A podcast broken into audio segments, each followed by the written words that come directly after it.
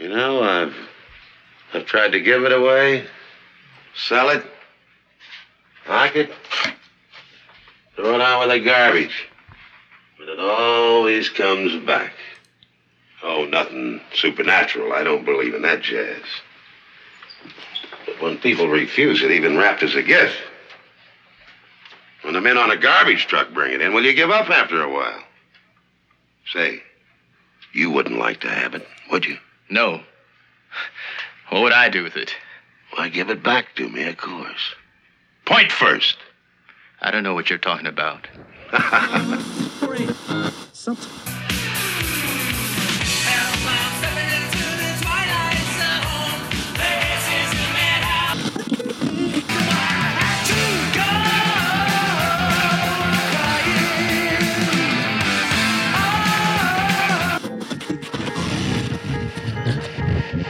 Come on, we're gonna go for a joyride.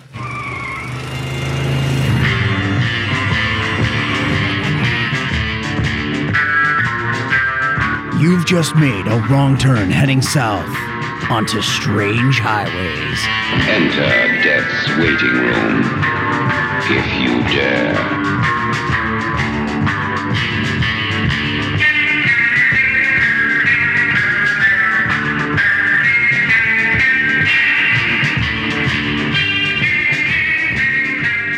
And welcome to Strange Highways. I am Paul. And hey guys, it's Terry here. And I hope you enjoyed our talk about Stopover in a Quiet Town. Um, that was, again, uh, I have to begrudgingly give uh, Mr. Horner credit for a pretty okay script. So that's, you know, well, I'm not. I'm. I'm capable of admitting when things. You know, I, I don't just hate absolute. If something's good, I'll say it's good. Change is good, Paul. It's okay. All right. So uh, before we get into uh, season five, episode thirty-one, the encounter, uh, and everybody tuck in. This is going to be a weird one.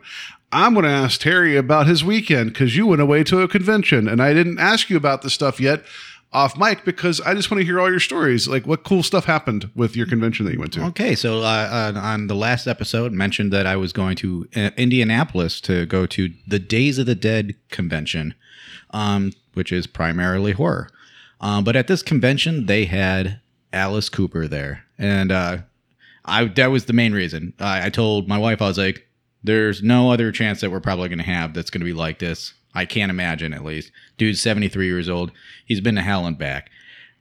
We took that chance and we went and it was awesome. We got to meet Alice, got to take the, uh, the photo op with him, got to sit through a Q&A that he had done as well. Nice. It was amazing. Did you get the machete signed? I got my machete yes. signed. Yes, all right. There you Uh, go. yes, I I, um, I have a machete that is signed by uh, five cast members of uh, Friday the Thirteenth Part Six, which uh, he did some of the music for on the soundtrack, and he- he did a really cool music video for the man behind the mask. Awesome, and I I was like. I'm gonna take this. I don't care what I have to do. I'm gonna tell everybody, and then then I'll take it out of the container. So that's what I did, and people are like, "That was a good idea." I can see why you might freak people out by taking a machete out and start wielding it around. Well, yeah. I mean, so you told like the con people and the security people, like, here's what's up. His Uh, handlers, all that stuff. I was like, I don't know when to take this out, but this is for him. And they're like, okay, we'll we'll let you know. And so when I got up to him, I took it out, which was interesting. Gave it to him, and he was like, I had to show Jason how to hold a machete. He's like, he didn't even know how to hold the thing. I was like, this is amazing. so it was awesome. Um, also, to combine with that, um, Tony Todd was there, who played Candyman. Um, Everything. amazing, Yeah. another amazing actor. It was really cool to meet him. Uh, Phil Anselmo from Pantera was there. Got to meet him. Um, just it was a cool convention. A little disorganized, but you know they're they're working it out. There was just an overload of people on Saturday that they just did not expect. I, well, I'm sure that's kind of what's going to happen this year and probably the next couple of years because people were just like, you know, they were all being pent up for a year plus, right, of not being able to go to cons. So, because we, you and I have experienced that a little bit even when we went to um, Living Dead Weekend. That was a little, a little, a lot of people, you know, like people showing up. At least it was a mall people could kind of spread out in, you know. But- yeah, the, this was. I mean, the, this place is a big hotel. It's the Marriott out in Indianapolis, and big, big location and everything. It was cool. Uh, had a great time. Uh, uh, Butch Patrick uh, from the Munsters were there, and he actually brought the car. He brought the the family car there too. Nice. It was amazing. So yeah, I had a great time. Did you shoot some like additional wedding photos while Oh, you're there? I wish. yeah, it, it was kind of it was kind of like interesting the fact that the last time we stayed at Marriott was when we got married. There you go. So that sounds like a really cool weekend. I mean, you know, anytime you meet uh, people that you admire and have them sign weapons, I mean, that sounds like a good weekend to me. Yeah. But it's uh, be like, oh hey, um, you know, uh, Mr. Mr. Stephen King, I appreciate your work. I just happen to have a, like a pitchfork. I for no reason just sign that. Thank you. Like uh, no no affiliation. Like you know, like here here's a shotgun. Can you just sign that for me? Here's a please? No. scythe. You know, you wrote Children of the Corn. Yeah. Why not? At least that'd be like uh, like tangentially related to something. I'd like to bring him a weapon of like you know Here's a mace. yeah, yeah, yeah, yeah, like whatever. Um, here's a large can of bear mace. Can you please sign this for me? Uh, That would be awesome. I don't know. It'd be the strangest thing in my collection. right? Um, it, it would always cause people to ask questions, right? Like, uh, I think there was um, a, a Key and Peele skit where one of them was trying to show a sword being signed, and it was, no, no, it was, I'm sorry, it was actually Step Brothers. Whatever it was, uh, John C. Reilly was showing off uh, like a samurai sword that was signed by um, oh, oh, the one um, judge from American Idol. Uh, was it um, Randy? Simon Count. No, Uh, Ran- Randy Jackson, not Randy oh, Jackson. Yeah, Randy Uh, Jackson. yeah, he's like, look at that. He's like, it's all I had on me at the time. You got to get the signature to get him sign the samurai sword. like, anyway, so so yeah, um, uh, you know that that was that was some fun stories and a fun time. Uh, but we're we're about to get into uh, season five, episode thirty one, the encounter. Um, an episode that does not have a lot of laughs. We're gonna where it's whew, this is a weird one. Let's just get it like tonally wise. Let's just say that. It's just a weird one. I, I I've been not dreading figuring out how to talk about this, but I've been challenged trying to think all week about how to discuss this episode with you, Terry. So we'll we'll see how it goes. I can see that. Yeah. Yeah. I, yeah. Well, yeah. As we get So- into this, we'll. So yeah, uh, we'll do day and date and cast cast and crew. Uh, again, another um, large large um, crew to get through here, a large cast. Air date is May 1st, uh, 1964. Number one film, The Carpetbaggers. Number one song, Can't Buy Me Love uh, by the Beatles. So, um, all right, I have some day to day stuff for the 1st of May at 4 a.m. at Dartmouth College. Uh, mathematics professors John G. Uh, Kemeny and Thomas E. Cu- uh, Cutts or Kurtz ran the first program written in BASIC, which stands for Beginner's All Purpose Symbolic Instruction Code. I had no idea. So it was an easy learned co- uh, computer programming language that, that they had created. So it was the first time BASIC was used. Uh, that's something that's still taught, I think, of people like that's a very you know, that it's an introductory computer coding language. So, like there you go for one of the first uh, coding languages um, was on the state. I'm not a coder, so I, I can't really speak to much other than we have the internet probably because of this stuff.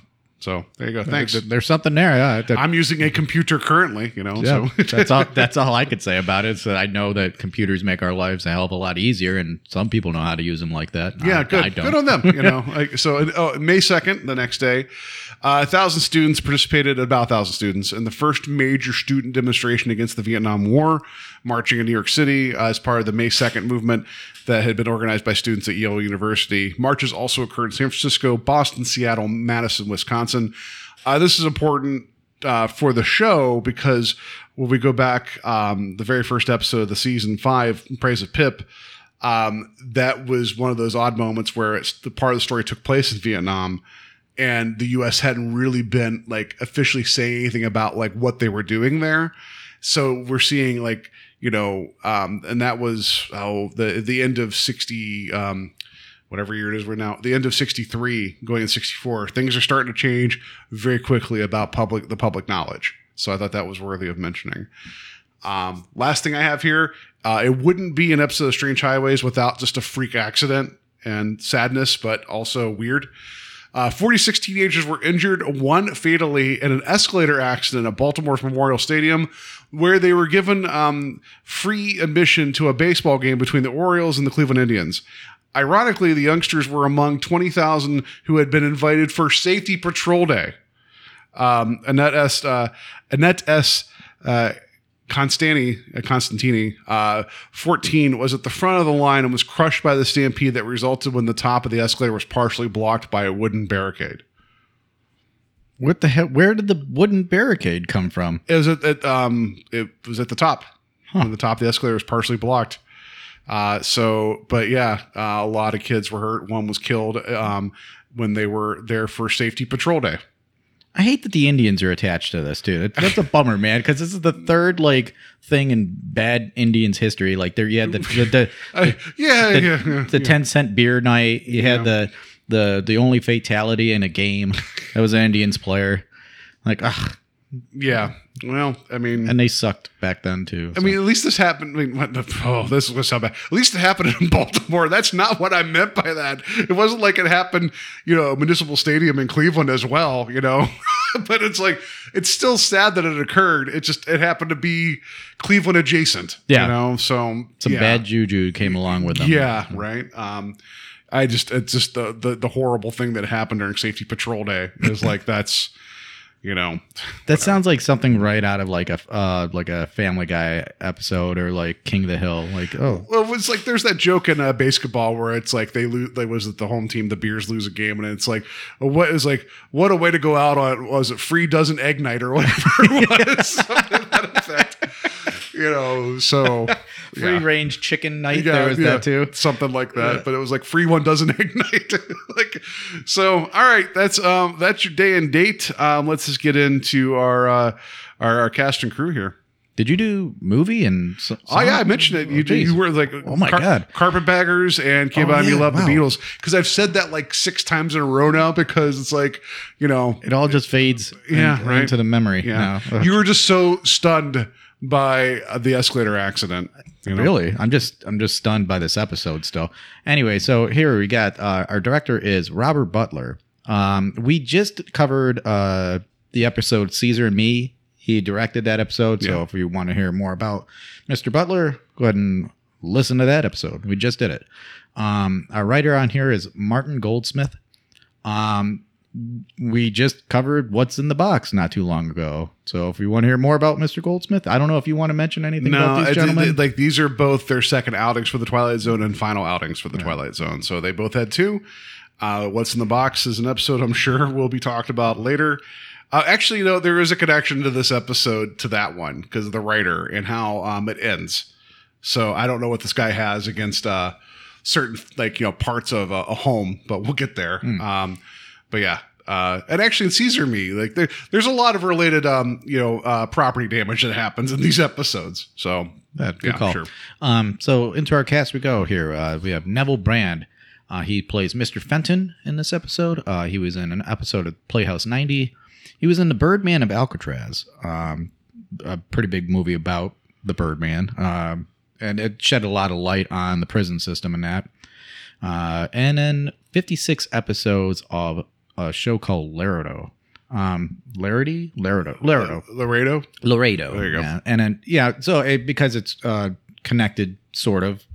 Uh, he was also in Tora Tora Tora. Well, yeah, so that's important. Um, he, as an actor, became known as a villain. Um, he played a lot, but the fact that they call him heavies, Mm-hmm. uh, just like so, he was known for being a heavy, and you can see in He's this got a face for episode, and his his voice is amazing. I love his voice. Uh, but he became really known as a villain when his character, uh, when he killed um, the character played by Elvis Presley in the film Love Me Tender, which I didn't know that, but yeah, so there you go. Uh, so the thing about him, though, and this is going to color this episode really. Um, actually, both of our actors have uh, very much connections to the content of this episode. Uh, Brand was awarded uh, the Silver Star, the second highest decoration for valor in the U.S. military for uh, gallantry in combat. His other awards include the Purple Heart, uh, the Good Conduct Medal, American Defense Service Medal, European, African, Middle Eastern Campaign Medal, with three battle stars, one overseas service bar, combat infantry badge, one service stripe, and it just goes on and on. Like he's one of the most decorated people, right? Like I, I, saw in passing, like he's like like the fifth most decorated soldier, like from like World War II or something like that. Like it's crazy, right? So in a 66 interview, Brand explained the Silver Star, stating that withering fire from a German machine guns in like a hunting lodge kept him and his um, unit pinned down. And here, here's the quote: "I must have flipped my lid. I decided to go into that lodge." So he took that lodge. He doesn't say what he did, but he did something. Uh, he was discharged from service in October 45. Uh, so yeah, like he, um, uh, he's, he's a guy that like clearly, you know, he has, you know, a lot of wartime experience, then transitioned into acting.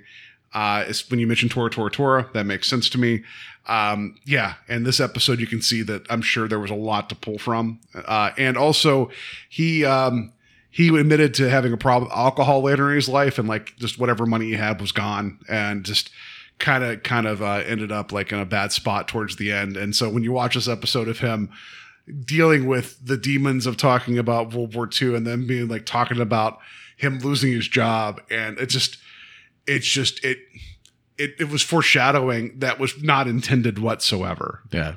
So Well, they definitely picked the the right guy for this kind of character because he, he looked beat to shit. Like he just Yeah. looked like a dude that was on the rocks. he just looked like Fred Flintstone would look like in real life, you know, like just Next we have here is uh, George Takei. Uh, he plays Arthur Takamori. Uh, he goes by another name. Um, uh, he also goes by Toro. Um, so we'll bring up why that is uh, when we talk about the episode proper. Um, he also appeared in the the Jordan Peele uh, version of Twilight Zone for one episode, uh, but it was only his voice from what I can remember. it was his voice. Yeah, yeah, just his voice, and that was the. Um, the what was the? It, It, was, was, a remake. Was season season two, episode ten, because it was the last one they did. It was called "You Might Also Like." Uh, that had Gretchen Mol in it, uh, and it was directed by uh, I don't know why I remember all this stuff. Osgood Perkins, son of Anthony Perkins, and it, it brought they brought back the Kanamits. Yeah, the Kanamits. Um, yeah, and it was uh, a weird episode that promised a lot and did and didn't do much. But you got his voice in it, so Yeah. that was cool. Yeah. So and then um, he was also in uh, the original Rodan and uh, Godzilla raids again. Um, most people would know him from Star Trek. Uh, lots of iterations of it. Uh, he came back for like even doing voice work and that for the uh, cartoons and stuff. But what is most important? Four episodes of Hawaiian Eye. Oh, I didn't pick up on that. That's great. Oh man, and that's it. That's that's, all well, we got. so I got a lot about. I got some other stuff about George Takei. So, um, big thing here in regards to this episode, and just in, in general, unless we forget, uh, he uh, his family was actually interned in the Japanese internment camps. Um, what was it? Uh, I, f- like, I forget the dates, but uh, his like after Pearl Harbor, which we'll talk about a little bit more. Um, there was Executive Order 9066 uh, that basically said any you know any Japanese American is like they they they put them they put them in camps because it's like we don't know if we can trust anybody now. So we actually interned American citizens, and Takei and, and his family were put there. So he actually dealt with this. So um, he he ended up writing a musical about this later. That's actually I think is still out touring right now. But it, it's a big deal where we actually took our own citizens and put them in camps and treated them like second class, or it like well, we treated them not like you know American citizens are basically humans. So I think that's important to mention because of this episode and just in general that it, it's a thing and happened, lest we forget. Um, so also um, in was it in October 2005, Takei revealed in an issue of Frontiers magazine that he he was gay and had been in a committed relationship. Um, so the move was prompted by then um, Schwarzenegger's veto of the same-sex marriage legislation in California. So I like this quote. It's not really about coming out, which suggests uh, uh, opening a door and stepping through. It's more like a long, long walk uh, through what has been a narrow corridor that starts to widen. So he it was kind of one of those like um uh like very known secrets uh, like after like around his Star Trek days going forward that everybody knew you know his you know it, what he what his affiliation was or um, that's not right. That's not the right way to say that but everybody knew you know that he was homosexual but it was one of those things that was never said like publicly you know? So I think it's important because he's all he's been on the forefront of always like defending rights and things like that too. Um, but yeah, so you know, it's just there's a lot of outside things around this episode that like weirdly inform this episode too. I just wanted to make sure that we mentioned that. Yeah, yeah, and I'm glad you brought those uh, those things up, um, especially the camp thing. Uh, we no one should forget that shit. I mean, just ridiculous stuff that the the Americans were doing back then. Well, made Yeah, I mean, it's who'd have thought? Like you know, just whatever. I, Yeah. it, bad news needs to you know let, let us not forget that we've done that. So and may we never do that again. Um, so all right, but let let bleh, all right. I don't even know where like it's all it's already closed. The walls are closing on me, Terry. It's getting really like scary, really political. All of a sudden, I don't mean to do that, but let's just let's just Serling uh, take it away. Two men alone in an attic. A young Japanese American and a seasoned veteran of yesterday's war. It's 20 odd years since Pearl Harbor. But two ancient opponents are moving into position for a battle in an attic, crammed with skeletons, souvenirs, mementos, old uniforms, and rusted metals. Ghosts from the dim reaches of the past that will lead us into the Twilight Zone. All right, Terry, I'm gonna take the rest of the episode off. You can just talk about it. I'll be over here in the corner. Okay, no problem. I mean, like, I so my apprehension about talking about this is just because I don't want to do um, a disservice to the history of what's surrounding this in terms of the actual story points of what's going on. Um, I don't want to diminish. You know, it's just I want to I want to you know be respectful, and I'm I'm afraid that like just because I'm I'm a you know I'm a largemouth idiot that would be I could see myself easily being stuck in an attic with like sweating and beer and saying the wrong thing, like you know like n- nothing racist, but just saying something really stupid by accident, you know. So, um, yeah. So where where do we go with this? Well, I think just laying the groundwork of who Fenton is and like uh, going from there. Uh, so you know, Fenton is a dude that's going around in his attic and he looks like he's cleaning up years of the just clutter in that. And all of a sudden, he gets a call from down the steps leading up to the attic, and it's uh, it is uh, Arthur. Uh, Um, Arthur is a uh, dude. His propositioning to uh, cut his lawn, which I might add for seven bucks a month, A is a pretty good deal. Yeah, even if you you know forward that to today's money, I mean, good yeah, God. Like, I I'll pay seven dollars right now, so I'm mows my yard right now, like regardless of monthly. You know, that's fine. Yeah, so so to seal the deal here, uh, Mr. Fenton says, "Hey, you know what? Oh, that sounds great. You know what? Let's have a beer on it too." And you know, Arthur's apprehensive, whatever, and he's like, "No, no, no, come on." He's like, "We just made a deal. Let's let's have a beer on it. They're cold. I got plenty of them."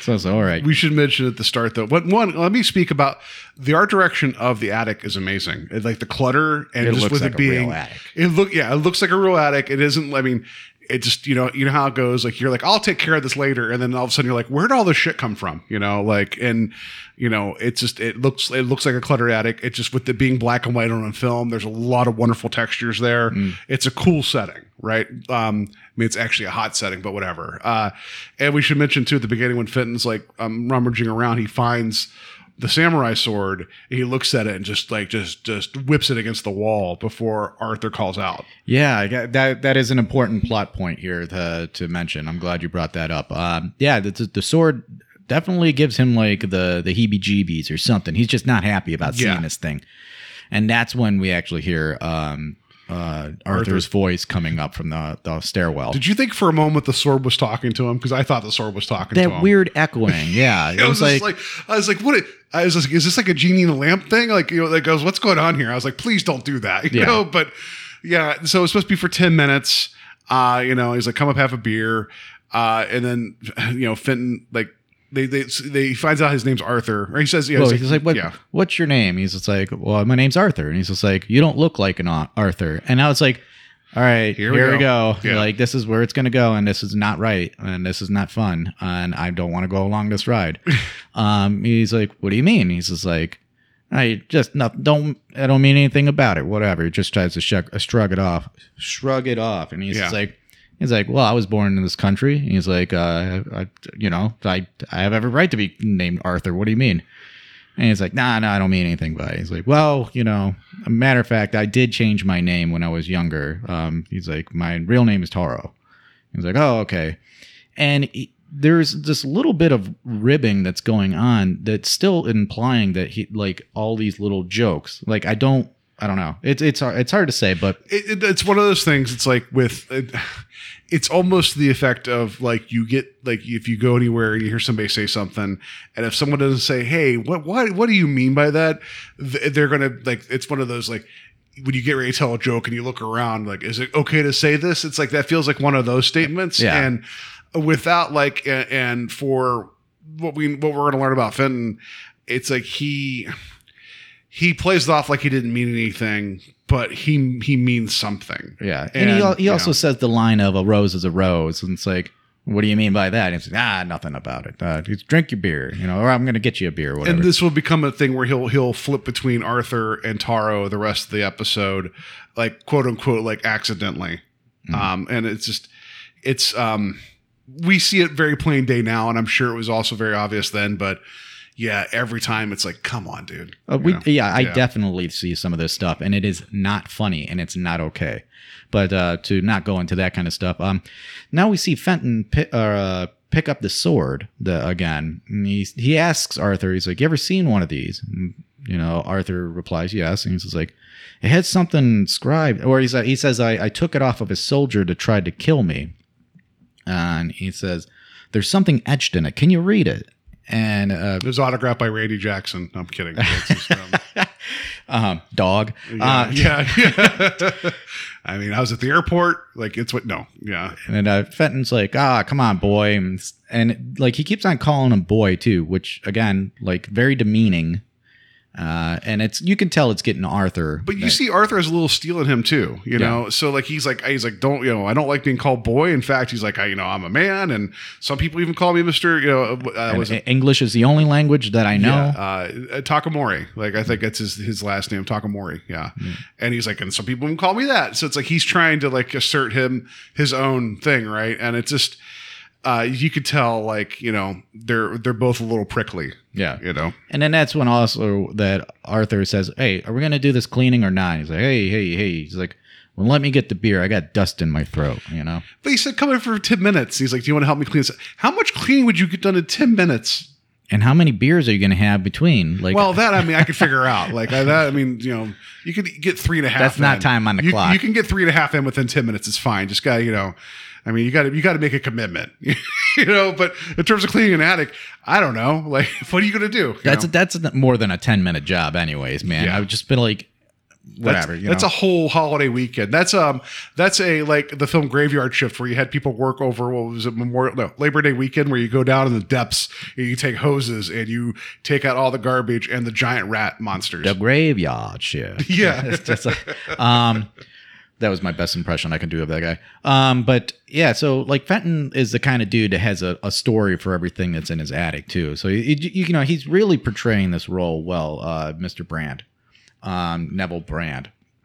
So he's selling the role really well, and it's you can tell it's also really hot up there. They're sweating their asses off already. Yeah, this might be one of the sweatiest episodes of the Twilight Zone Very we've ever seen. Yeah. And um, so, you know, he goes downstairs, um, Fenton that is, and to go get more beer. And that's when we see Arthur pick up the sword and just look at it. And he says, I'm going to kill him. I'm going to kill him. Yeah, doesn't he be like? Doesn't he like kind of look at me like why? Like why? Like he's like he's he says it. It's like he's wondering why he's saying that aloud, looking at the sword. But you're like, all right, we're something's happening here, and that's when we get Serling's uh, intro, uh, and then Fenton comes back up uh, with the beers, and um, you know he says, "You don't look like an Arthur to me," and then that's what Arthur's like, "You don't look like a soldier to me." Yeah, because uh, he calls Fenton, uh, Fenton calls Arthur uh, Taro. That's and right, he- yeah. He's just like, Arthur is like, corrects him. So, no, it's Arthur. And he says, oh, you don't look like an Arthur. And he replies back, you don't look like a soldier. And Fenton says, you got me there, boy. Again, with the boy, you know. And uh, Arthur has had it with the boy shit and calls Fenton out, you know. Well, even like that's when Fenton holds up uh, his his military jacket and with all his you know his ribbons on it, and I like how he calls it a fruit salad. He's like, "Hey, check out this fruit salad," which I just I thought I'm sure um, you know Neville Brand like knows all the you know the things you would say, you know, being a veteran himself. Uh, but yeah, that's that goes around where basically also you know, as Serling said, we're 20, like 20 some years past Pearl Harbor.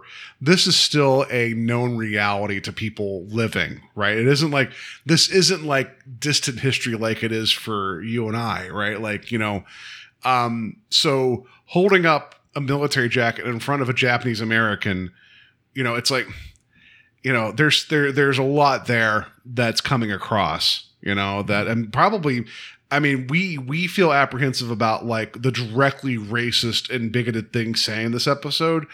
Um, I don't know if you and I can understand what that means holding up that jacket to that person at that time, Yeah. watching it then. I- You know, I don't know. And and there's a, a, a couple of times that are uh, slurs are said in this, and I will not repeat them. Uh, but I that just it makes you Please, very list, can you list? I'm kidding. no, Don't do- it's very cringeworthy. Um, this episode is I don't know. It's an uncomfortable episode to watch, but they sell like Fenton sells the character, and um, so you know Fenton tries to cool the moment down and hands Arthur a beer. It's like, hey, you know, like that's not a way to react, or is this the way you act every time somebody offers to give you a beer?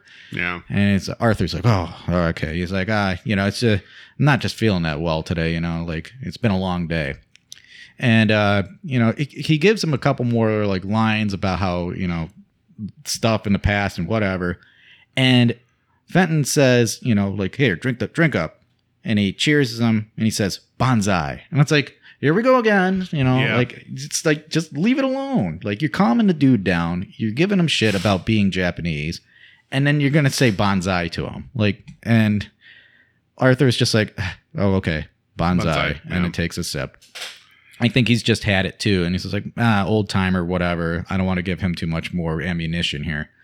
So Fenton, uh, Fenton notices that the sword is missing now, and uh, as he looks around for it, he also mentions that he can't get rid of the thing. You know, no matter what he does, he, it just will not go away. Give it away. You know, this is the audio you played. It just keeps on coming back to him. And he, you know, he says, "I don't believe in that mumbo jumbo about, you know, like- Yeah, he's like, I don't believe in the super all that jazz or Yeah. whatever. He's like that kind of jazz. It's a good line, and and just he like this is the supernatural portion of this that this sword, which we know it, why it's there, um, and why uh, Arthur reacted to it the way he does. This is this this is the Twilight Zone item, right? This is the thing that would belong in Friday the Thirteenth, the series, like in, in their storeroom. Like you know that sword, like nope. like yeah, but I, but I like the whole notion. It's like a bad penny. Like even if he tries to give it away, like no one wants it, or the garbage men bring it back. It's like they dump it out on his front lawn with a Talky Tina. And they're like, here, just take all the take cursed take this, material please. back. You know, like Yeah. Um, this car drove over and threw everything out. Like I don't know, it was weird. The, anyway. the Warrens called. They don't want any of this stuff. You can have all of it. Yeah. Um, so after the line of uh, that he delivers of giving the sword back uh, point first, um, he he also uh, knows what the sword says. Fenton says, "I know what the sword says." Uh, we had an interpreter, uh, to, uh, you know, tell us what it said back in uh, when I got the thing. And it says, "The sword will avenge me." So Arthur tries to leave it, uh, tries to leave, but Fenton gives him some more shit, uh, belittles him. This line, this line that he gives him about, you know, I I used to work a cat, man. Well, because what happened was he accused Arthur of taking the sword. Arthur said he didn't, and then while uh, Fenton like had his back turned, Arthur produces the sword and goes to raise it against him. And then like there's this moment, this brief struggle, and then Arthur's like, I, you know, like I don't know what came over me. I'm sorry. And then Fenton's like, You're wielding that like you're like a groundskeeper or whatever he says to him. It's like like you're trying to cut grass. And he's like, You know what I did? I operated a cat. Do you know what a cat is? It moves earth. Like like he's like, you know, it's basically like, you know, rock beats scissors or, or whatever he was trying to say. It, it, I it did- moves I- the earth. What do you know about that? He's like, all you do is manicure it. Yeah, I do like the statement. He just he just yells at um you know yells at Arthur. He's like, "Do you know what a cat is?" I just like that statement out of context. Like just the idea of like like you know this could be a way different conversation if we just stop right now. Like we could we could talk about cats, please. you know, So yeah, he's talking more shit to him and that, and um, Fenton hears the the this weird flashback jungle sounds and that, and he just starts going to a flashback, and he hears a Japanese soldier calling out like, "Come out and come out, you something, whatever," and he's in full flashback mode. So all of a sudden, you can see that Arthur is not feeling all too comfortable about this either, and that's when he pulls out the sword. that's right. Sorry. Yeah. So uh, he he hid it behind the table. So he comes up with the sword, and as soon as he does that, um, Fenton feels like he's he, he's being threatened. So he pulls out a knife, and they start circling around the attic and around this junk. And uh, you know Arthur takes a swipe at him, misses, and then you know Fenton tries to go for him, and there's this little bit of a struggle, but Fenton falls, and that's when uh, Arthur can do the death blow. He could take him out at this point, but that's when Fenton goes like, "Hey, I was just trying to tell you what was going on back then." You know, because he claims that he got the sword uh, f- uh, from a Japanese officer that was trying to behead him, and so he, he killed the man and took his sword. right. You know, But it, it wouldn't necessarily work out that way. Yeah. Wouldn't be like, hey, give me that. Knock it off. but, you know, so he, he trips, he falls. Um, Arthur, you know, after you know, being talked to a little bit by Fenton, like calmed down again. He's like, I got to leave. And he goes for the door. well, Arthur somehow at that point, and we're jumping around because this episode it's so dialogue specific that it's hard to, to keep the story beats because there's a lot of dialogue whipping around. oh, yeah. and there's a lot of um, And it's one room. and it's one room and there's a lot of back and forth in terms of like who who's being the aggressor so it's hard to kind of keep pace of that too but at this point when he has the sword in his hands arthur he he calls out fenton with like he's like you killed this man in cold blood i basically like I, you get the feeling the sword told him, like, you know, hey, because maybe he heard the whole thing too. I don't know, but he knows the truth that um that Fenton shot this guy whenever he was like, you know, trying to surrender, and he just took the sword. And Fenton's like, yeah, what if so? Like, you like, what are you going to do about it? Like, basically, like, you know, maybe it's true, but if it is, like, it doesn't, like, basically, it doesn't change anything, you know. And so that's what Arthur's like. I, you know what, I, I got to go. like, and then Yeah. and he goes downstairs. The door is like shut. Uh, Fenton's like, oh, he's like, you just there's no lock on the door, and he goes down and tries to open the door too, and he's like, and he just he just turns and looks at Arthur. And he's like, huh, I guess you're not supposed to leave yet. And Arthur's like, what's that supposed to mean? He's like, I don't know. And I'm like, well, that's not creepy.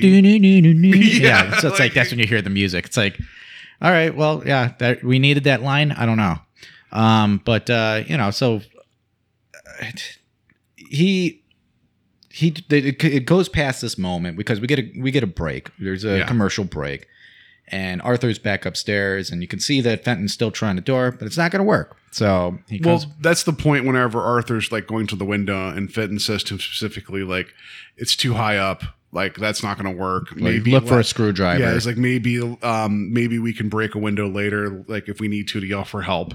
Right. So it's a that's another thing laid out there, like that that- that it's too high. We, we can't just jump out the window. And then that's when we see Arthur pick up the sword, Sword again. again. Um, a lot of sword picking up here. Um, so that's when Fenton looks at him. He's like, "Hey, you know," takes the sword away from him. He's like, "You ever try to hurt me again, or something like that, or come at me with, like that again? I'm gonna chop you in a hamburger." And he throws the sword again. Um, this uh, there, again, the sword is being thrown around too a lot. This is a I, I don't know how this thing even has an edge anymore for as much as it's gotten whipped around. Um, but uh, there's there's a line here too at one point when Arthur says, "I've got a short fuse, so don't strike matches." Like there's, you know, that's a cool line. I can't walk past the box without getting a paper cut at work. Yeah, you know, and yeah. uh, these guys are throwing the sword around, and they haven't even gotten a little nick from this thing. So, I mean, good on them.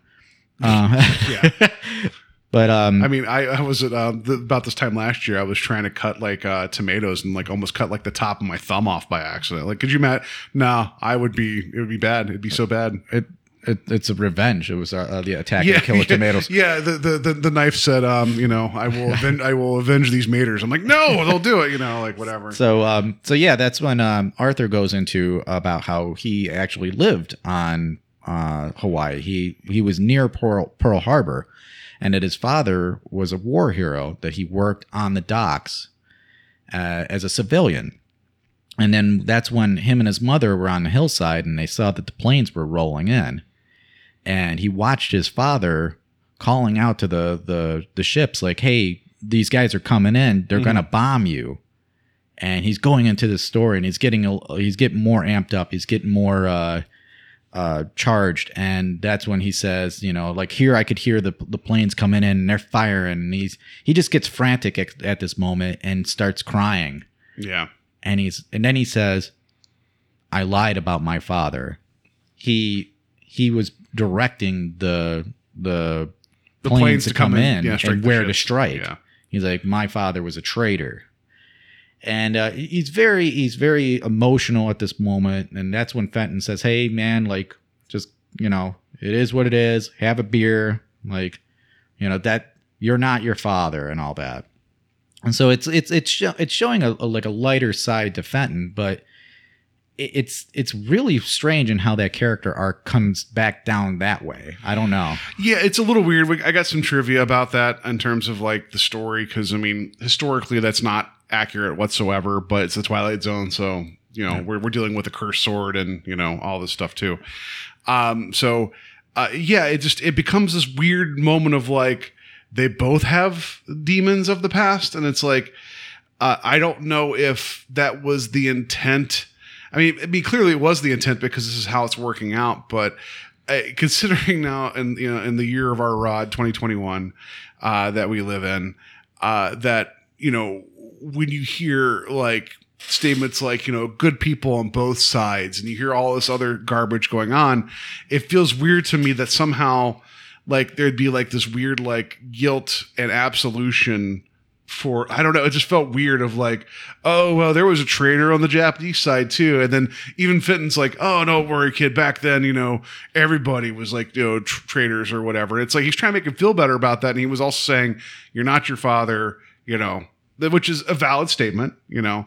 But then it just becomes this whole thing of like, now we know Arthur has um, this dark secret he's been carrying with him too, and he keeps asserting that his, you know, him being American and should be treated the same way as anybody else, with with the knowledge that his father was a traitor to the country that he has grown up in. You know, it's weird. You're right. It's a weird. I don't. I don't know what was going on with this. Um, because I still think you could have had this really interesting story without that element. But whatever. I guess we'll kind of talk about that when we wrap it up. So then we learn more about Fenton, right? Um, we find out that Fenton had, you know, his wife had left. He's been lonely. Um, he lost his job with the big cat, which I again I just want to imagine a large yellow cat, like a physical cat, not a bulldozer, you know, whatever. Uh, because he just happened to have a few drinks too. It's like you admitted to drinking on the job. No wonder you got canned. And then he ends up like it's like you almost you almost get sympathy for him for a second. And then he ends up making a comment about it's like it's all that cheap flavor they keep letting it over here, and he starts naming countries, and Japan's one of them. And it's like, here we go again. And we shouldn't have taken on uh, Hawaii. See what happens? It's like, oh my god, dude, you're just shooting yourself in the foot left and right when you're trying to make this guy feel any better about what's going on in his past. You know, like you can never be one of those like uh, you know therapists or anything like that. That's not in your future. No, Um, but uh, you know, after all of this, um, Fenton, uh, you know, like he's telling him all that. He's telling the woe is me stuff. Arthur picks up the sword again, and it looks like he's going almost into like a stance, like he's going to strike him.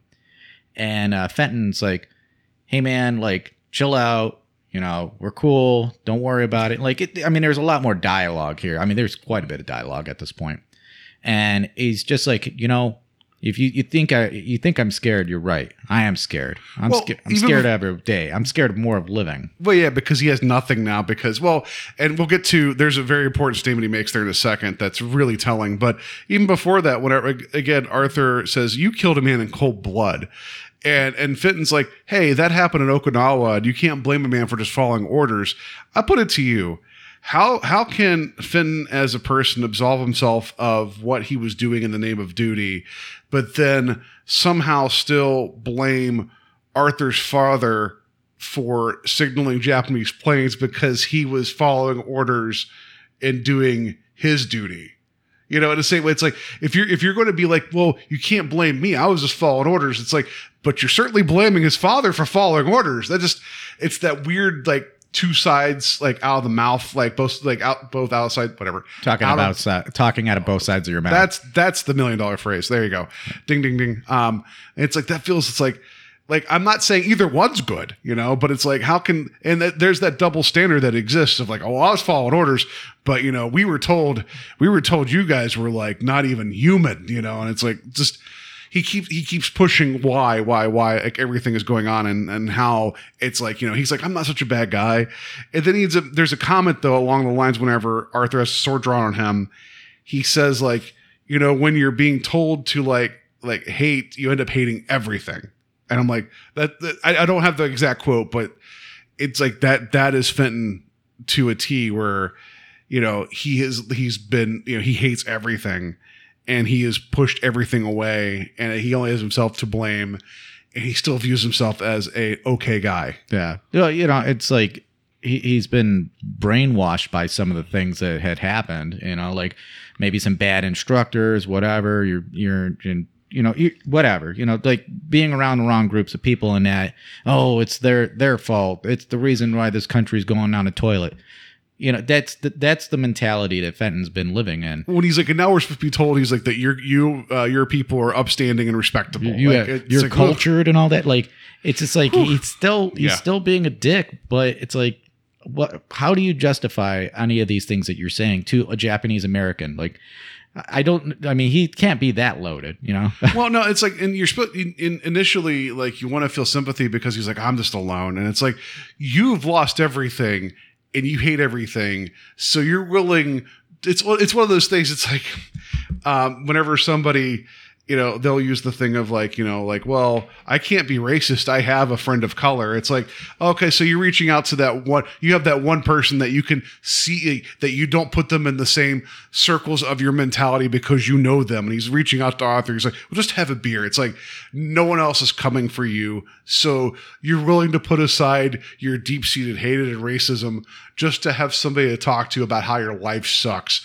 Congratulations. you know, like, yeah, in his go, in, in his eyes, he can be the one good one. Like that's the way he's treating, yeah. and it's, like, God damn it. That's you know? it's terrible. It's it's awful. And honestly, I if I was uh you know Arthur, I would have been out of here in a in a split second. Especially yeah. you know like once he started saying the boy and all that stuff. Like you know what, this you know I'm not cutting your lawn. yeah. Like, in fact, I'll give you eight dollars if I never see you again. How about that? Uh, Forget your lawn. Yeah. Forget you. Yeah. Um, but yeah, so that you know that's when he grabs the the sword and everything, and uh, you know he he looks like he's gonna probably strike uh, Fenton, and that's when he you know gives him this like blubbering of like you know I am scared and all that stuff, and then he's like you know what, scared of being alive. Yeah. You know, yeah. and um, that's when they go at it again. They just start doing a tussle here again, and uh, you know, Fenton grabs uh, Arthur's hands, and he he's able to maneuver the sword out of his hands, and it drops to the ground. And uh, Fenton goes to pick up the sword, and as he's trying to pick it up, uh, Arthur grabs a hold of his leg from behind and pulls it out from under him, and that's you see that uh, Fenton falls on the sword. Yeah, they they I don't know how you would shoot that for 64 and show it any other way than they did. It's it's really kind of confusing, but the idea is that uh and and you know he, he gets impaled with the sword, you know, the, the, what he called a pig sticker earlier too. And it's like, yeah, you know, who got stuck there, Fenton? You Right. know, you know, you've been sweating like a stuck pig all afternoon. It's about time you pay up, right? But but, but it was like it was an accident, but Fenton still dies due to the sword, and but then we get this really odd ending. Like it is just ugh, I don't know how I feel about it. So, so here we go. Um, you know, Arthur picks, uh, rolls over Fenton, pulls the sword out of him, looks at the blade, looks towards the window, jumps through the glass window, and yells "Banzai!" And that's it. Arthur's out, And, then, we yeah. we we pan over as we are hearing Rod Serling's outro, and we see that the attic door opens up on its own. Yeah, meaning that whatever was supposed to happen happened, and, and now we're out of the twilight zone. Um, my gosh, it's like um, there is there's a lot of like good in the sense of like interesting things going on in this episode. I I think the premise is actually quite fascinating. I think um, and it's something that you know you bring you bring you know the the hater to the like directly to the face of hate you know or, or what they believe is what they're hating you know and like the opposite like you know the other right? And it's like it's that's really interesting to me. And that could be this is something that's like man like this could have been revisited in a- you know a lot of ways but i don't know why it having guilt like artificially heaped upon arthur's character it's somehow supposed to be like, well, they both, you know, they're both dead now. They both like absolved, like they're they're, you know, they they've succumbed to their demons or whatever. It's like I don't understand that part of it at all, and that's frustrating to me. Yeah, the the weird directions that you were talking about, like that's that's the only way to describe it because I don't understand why we needed. And I mean, it, it's a it's a it's a good backstory to Arthur, but if you want the narrative that the sword is avenging the fallen, then Arthur's backstory doesn't really make a difference. If it's a, a fact that the sword or the sword is uh, wielding him to control the sword, Yeah. like to somehow take upon the sword and use it for what it's supposed to be used for by avenging. I, I wanted something more there. If I wanted, I wanted to hear like whispers or Or- something. Or, something. I mean, like you know what? I was raised in Honolulu. I never met my father, and then it's like, and then when he sees the blade, he realizes like that was my dad's sword, like Right. type of th- like something, anything. You know, like that would have been I like a family crest or something was on it. Like I don't. Yeah, because then at least then you get like. It was you. you know? yeah, right. Um, yeah, we heard we heard um, a, a drunk Fred Flintstone killed my father. Um, you know, so yeah, I don't know. Like, I just they're just, and also the way he goes out, it's just like with as much uh, like as and, and this this episode does try to treat Arthur as a person with respect. Like they don't do anything especially for 64 that would come across as like stereotypical i mean you got you know you got um fenton like saying his shit and kind of calling it out like well not calling it out but like making mention of it and trying to get something out of arthur. But you didn't have any like this could have been it could have been horribly handled. The- some of the yeah. tropes that we see in a lot of other shows, yeah. Um, like the I I don't even want to go Yeah, it into them doesn't because they're, they're but- terrible. yeah. and it's like it, they existed in, in so many different shows. Even even in the '80s and the '90s, they were still doing this kind of stuff to kind of to thicken up the storyline as far as like oh they're Asian, so let's put this in there, you know. Yeah, I, so I th- so I think that the episode did a good job of like not falling into the obvious traps until the last minute when he grabs the sword and and and commits like you know uh you know basically Harry Carey or Harry Carey Harry Carey that's that's not right Harry Carey's the, the broadcaster for the Cubs right I think it, I think it's Yeah. called Harry Carey. though. yeah. Okay. Oh, I, it, I think I, I think that's right. If I'm wrong, people, please let me know. I'm not trying to be insensitive. I just, but you know, like that's what they would do. They would do like the the the you know honorable suicide, right, or whatever. And like, and you got him doing this. And it's like, do we need that? Like, you know, so. Um, I think it's Harry Kari. I think that's what that's not Harry Carey. I don't know. Sorry, this is a minefield of an episode, and I'm not trying to step on anything, but clearly I stepped on seven of them. and I'm not trying. Like, just I my apologies, people, and and to let you, I have not had a, a drop of any beer. My my throat is quite dusty, you know. So this is just me being, you know, me. I apologize for that. So um, yeah, I don't know. Like this is this is one that it, it um watched it twice even knowing where it was going the second time I, I thought well maybe i'll catch something. I really didn't catch any like it was all there in front of me. Like i the notion of fenton like saying he's following orders but then still blaming arthur's father i was like yeah i can't handle that. I picked that up the second time through. But you know i don't know man. This is just it's an odd episode Yeah, and, Um, and yeah. again, uncomfortable. At least I can I can imagine. and worthy of discussion in the right ways Yeah, and I can imagine why that they took this out of syndication because that's what you're Yeah. probably going to go into. yeah, here. yeah, yeah. So, um, uh, this was uh, so. Yeah, I mean, do you have any other notes about the episode? Um, No, no, go ahead with yours. yeah. So this episode, uh, what was it? Um, sparked some controversy for uh, with CBS when it first aired in '64 due to strong critical blowback for its um, its uh, ostensible racist overtones and revisionist history. CBS pulled this episode out of syndication, and it was not rebroadcast again on any network until 2016. Although it did air in other countries, so it didn't air in the U.S. until 2016. Uh, it aired in other countries and was not removed from streaming services or home uh, video DVD sets. Um, the encounter triggered audience review criticism of the episode as antithetical to the series' normally positive treatment of otherwise sensitive social, religious, and racial subject matter. So that's what like the internet said. I do have some um, some notes from a couple of the books that we do use here. So um, let's see where we're going with this. Um, all right, there was a quote here. Um, uh, there when William Froug a- kept asking, actually, um, the, actually the director asked um, the producer William Froug, he's like, "What what does the audience get out of this? What are we doing?" That what, what, the director asked. He's like, "I just wanted to know. I didn't want to rewrite." Like, so the director's asking, like, "Why are we doing this?" And so he's asking the the producer, and he's like. Uh, I was just sort of curious. I, I you know, I, I don't think he took kindly to the question. So he's saying the producer William Froug was kind of like, you know, just just shoot the episode, like don't bother me, you know. So, um, I with um with George Takei, he says here, what was it? Uh, I have a quote from Takei here in a moment. Um, this is regard. Sorry, this is regards to what Neville Brand said. It was a terrific show, but it was harsh. I don't know what's it's saying. Still, I don't know why somebody decided to do that. It's a mystery. Sorry, Takei said that. I'm all over the place.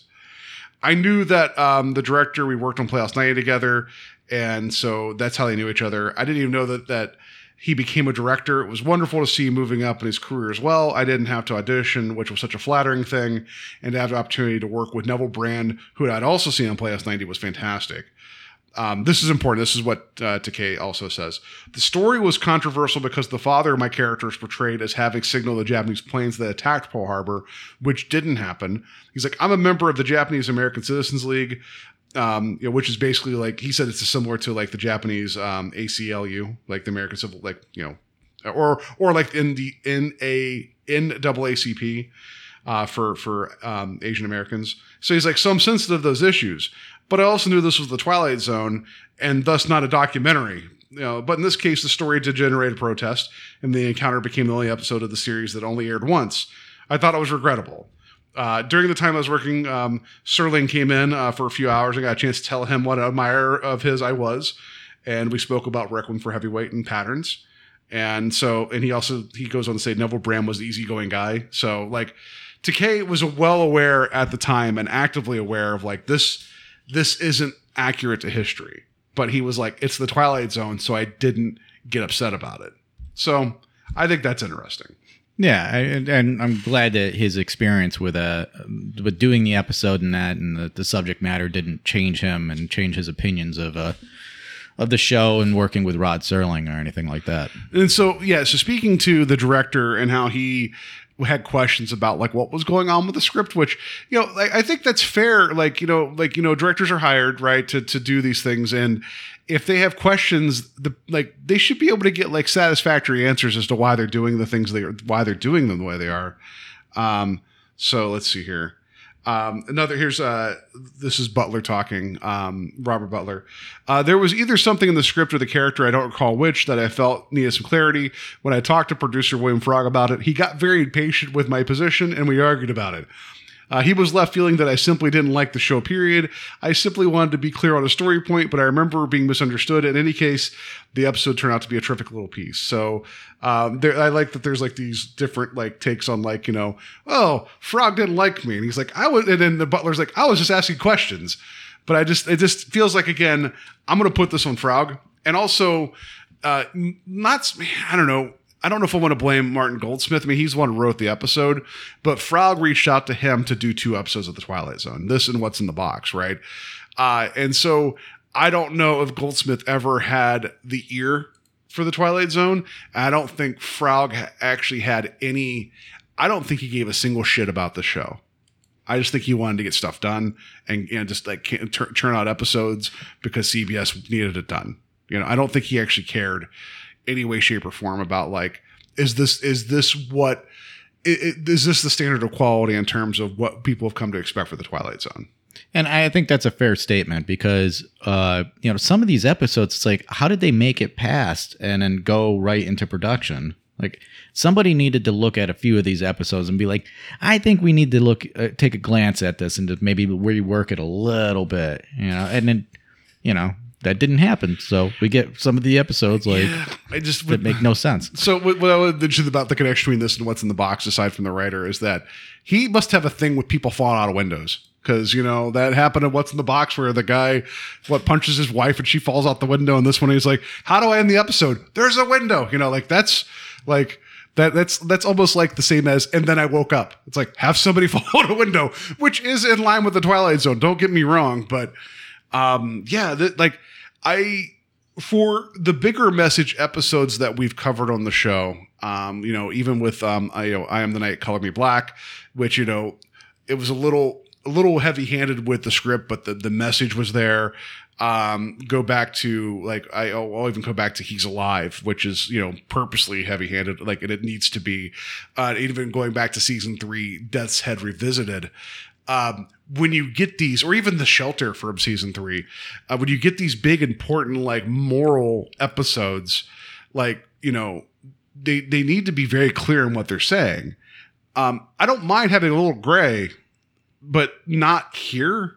You know, like because, um, yeah, I don't know. Like this one, it just feels muddled, but it just it, it frustrates me because there's such a cool idea here for uh, two characters because you put them in a locked room and you know like it just escalates right? That's that could be really compelling television. That could be really good storytelling and you can get a lot of uh, interesting um you know bigger picture stuff out with that too. This one just kind of it aims and it just kind of misses.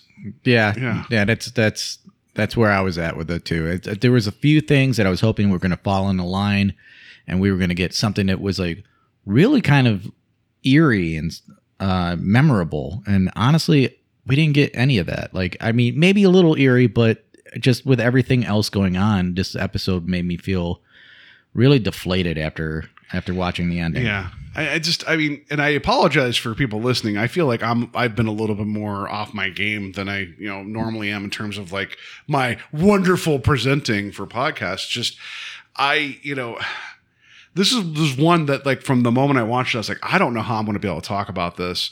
Uh, you know, it just, and I, and again, I'm always caught like aware of not wanting to say something that's, you know, insensitive or, you know, inappropriate um, you know, I, it's just again viewing this in 2021 and and learning more and more about like just the world around us and how people like interact and how they deal with each other and the tensions that can build up from just all of this. Um, it's it's one to ponder. It's just that I wish there was I wish there was a clearer a clearer through line with this episode. And because of that, maybe because I'm not sure how I, like how I feel about that, maybe it's coming through with how I'm talking about it tonight. So I apologize to everybody. And it's like Paul seems normally, you know, so full, so on game and says every word correctly. Not tonight. Yeah, this one left my head filled with mud, so I wasn't sure how to talk Yeah. about it, how to approach it, how to find light Yeah. in all this darkness. Yeah. So, um, yeah, I I think that's that's it for trivia and me, uh, like fumbling through reading a books. This is just uh, we got to because it's it's the show rate that twist. I mean, an episode called "The Encounter," where you have uh, a World War II vet and uh, a Japanese American in an attic, and it's getting it's hot, and you know shit would get real. Uh, none of that surprised me. Um, with um, the very ending, like being as tone deaf as it was, I don't know if that's really a twist with an episode, but I didn't I didn't expect uh, Arthur to go, you know, out the way he did. So I'll give that a three. yeah, Arthur flying out the window was probably a four for me, but like how this one kind of just stumbled all over the place and fell on its sword.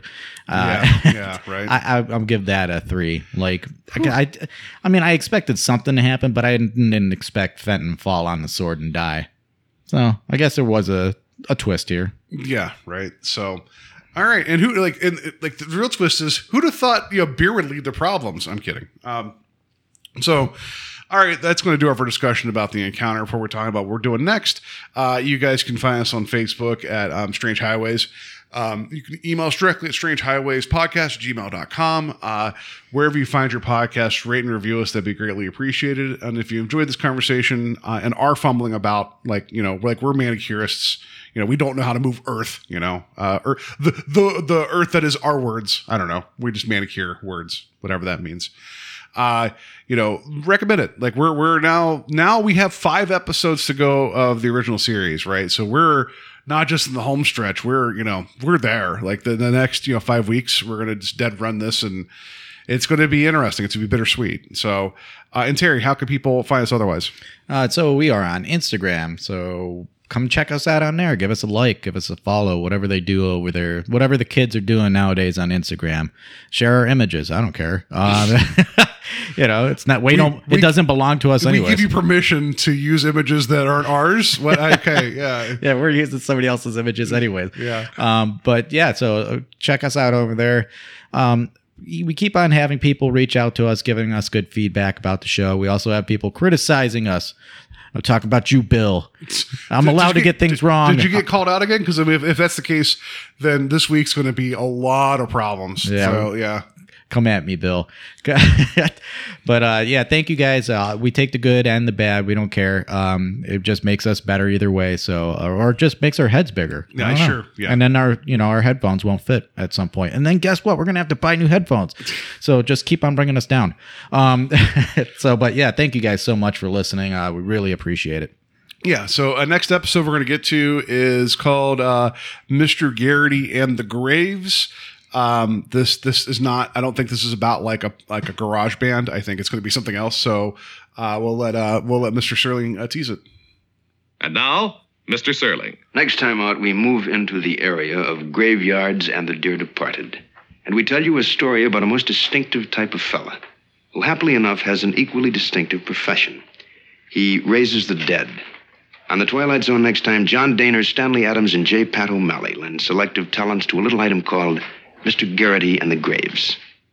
So do you think he just raises the dead to like to the point to where like, hey, you're 18, time to go to dead college? Do you think that's you know he just raises them? Hmm. I, I don't know. About I don't know. Like, I, I hope it's I hope it's the other one. I want to see some dead bodies raised. Yeah, right. Yeah. So we're Some gonna we're gonna we're gonna deal with uh, the the original Pet Sematary here. Zombies. Come Um, on, give me zombies.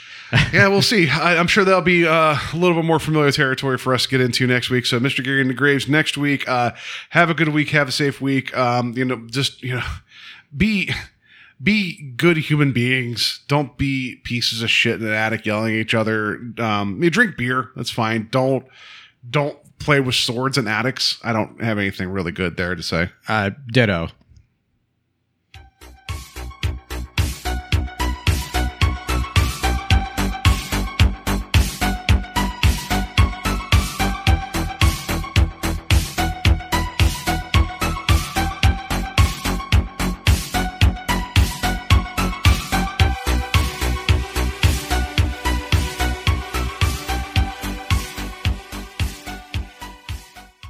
You know what a cat is, Arthur?